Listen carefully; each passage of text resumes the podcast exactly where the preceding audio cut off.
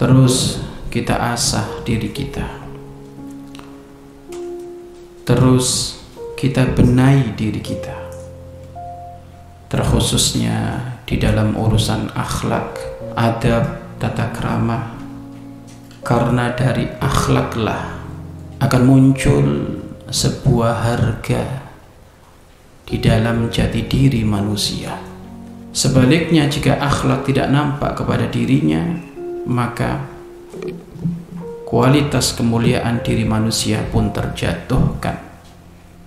Karena sungguh sayogianya manusia tak ada arti apa-apa jika dia tidak berakhlak.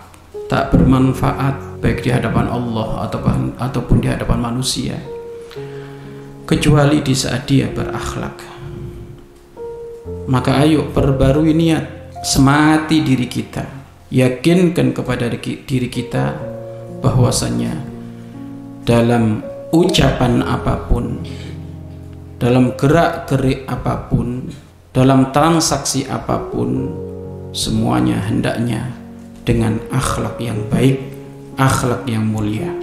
Dan itulah baginda Nabi Muhammad sallallahu alaihi wasallam